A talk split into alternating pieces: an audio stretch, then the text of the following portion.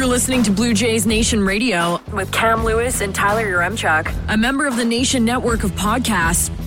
Welcome to Blue Jays Nation Radio. And no, this is not episode one. This is just the trailer. This is just here to let you know that we exist. I am Tyler Uremchuk. I am joined by Cameron Lewis, who is the editor of Blue Jays Nation, but who asked that he be called the Big Daddy of Blue Jays Nation. We are going to be, we are launching this Blue Jays pod right at the start of the season. I think that's the best time to do it. But Mr. Cam Lewis, why is this the best time for Blue Jays Nation to be starting a pod?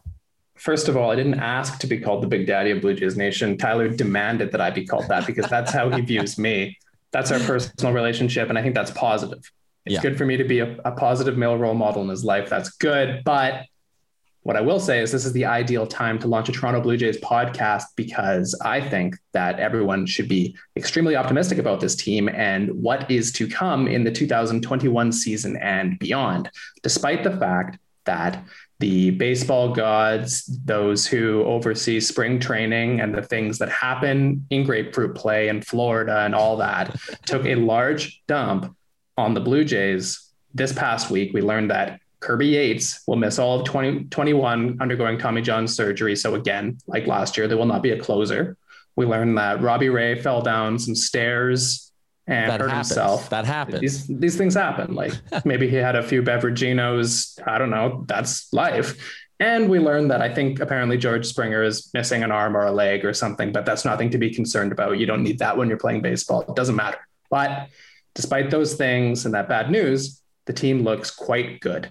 And that's exciting. Yeah, it feels like every time there's a chance for Jays fans to get legitimately excited about something, they just get like, you know, basically, like you said, absolutely shit on. And this team had so much promise coming into the year. And now there's like this uneasy feeling in my stomach as we head towards opening day because of all those injuries. Big picture wise, I mean, great things about this team. But right now in the microscope of the week before opening day, it's kind of like, damn, there's a lot of bad news rolling in right now. The podcast in general, I think the feel we're going here is not two analysts sitting at the Blue Jay Central desk. It's two guys sitting in the 500 level, having a couple pops, watching the game, right? Having a couple pops. This is true. I drink iced tea. You drink Sprite.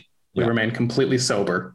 And that's what we did. We watched from a distance. And another key thing for us is that we're going to focus very hard on bringing people who are more interesting and smarter than us in the mix to talk about the Blue Jays. That's our key focus and our key goal here, because as interesting as we think we are, I think I'm a really cool guy. I think Tyler's a cool guy, but slightly less cool than me. I think that there's a lot of very interesting people out there, and I want to hear their thoughts on the Blue Jays. And I know you do too. So we are going to bring you that.